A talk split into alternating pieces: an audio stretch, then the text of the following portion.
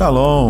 Bem-vindo ao nosso devocional diário. A palavra para hoje, Deus quer falar com você.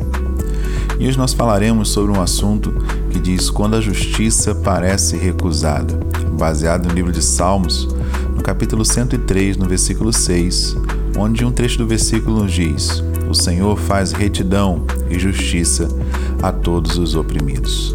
Quando O.J. Simpson foi julgado pelo assassinato de sua ex-esposa, Nicole Brown, o júri o declarou inocente.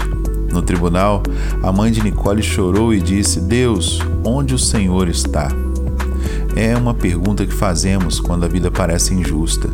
A Bíblia responde: porque Deus há de trazer a juízo toda a obra, até mesmo tudo o que está encoberto, quer seja bom, quer seja mal. Está escrito em Eclesiastes, no capítulo 12, no versículo 14. Mas queremos o placar resolvido agora.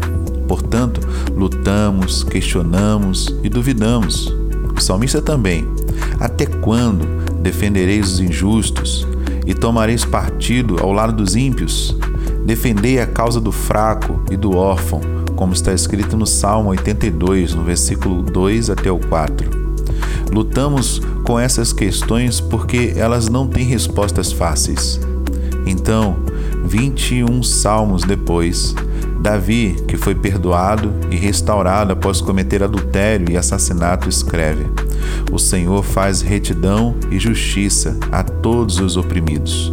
Compassivo e piedoso é o Senhor, lento para a cólera e abundante em amor não repreenderá perpetuamente, nem para sempre conservará a sua ira. Não nos tratou segundo os nossos pecados, nem nos retribuiu segundo as nossas iniquidades. Pois quando quanto o céu está elevado acima da terra, assim é grande o seu amor para com os que o temem. Quanto está longe o Oriente do Ocidente, assim afasta de nós as nossas transgressões. Como um pai se compadece dos seus filhos, assim o Senhor se compadece dos que o temem, pois ele conhece a nossa estrutura. Está no livro de Salmos, no capítulo 103, do versículo 6 ao 14. Resumindo, a mesma graça e misericórdia que Deus estende a você, Ele oferece a quem feriu você. A grande certeza que nós temos é que Deus é justo e, ainda que soframos uma injustiça hoje, nós viveremos a justiça do Senhor no amanhã. Que Deus te abençoe. Shalom, shalom.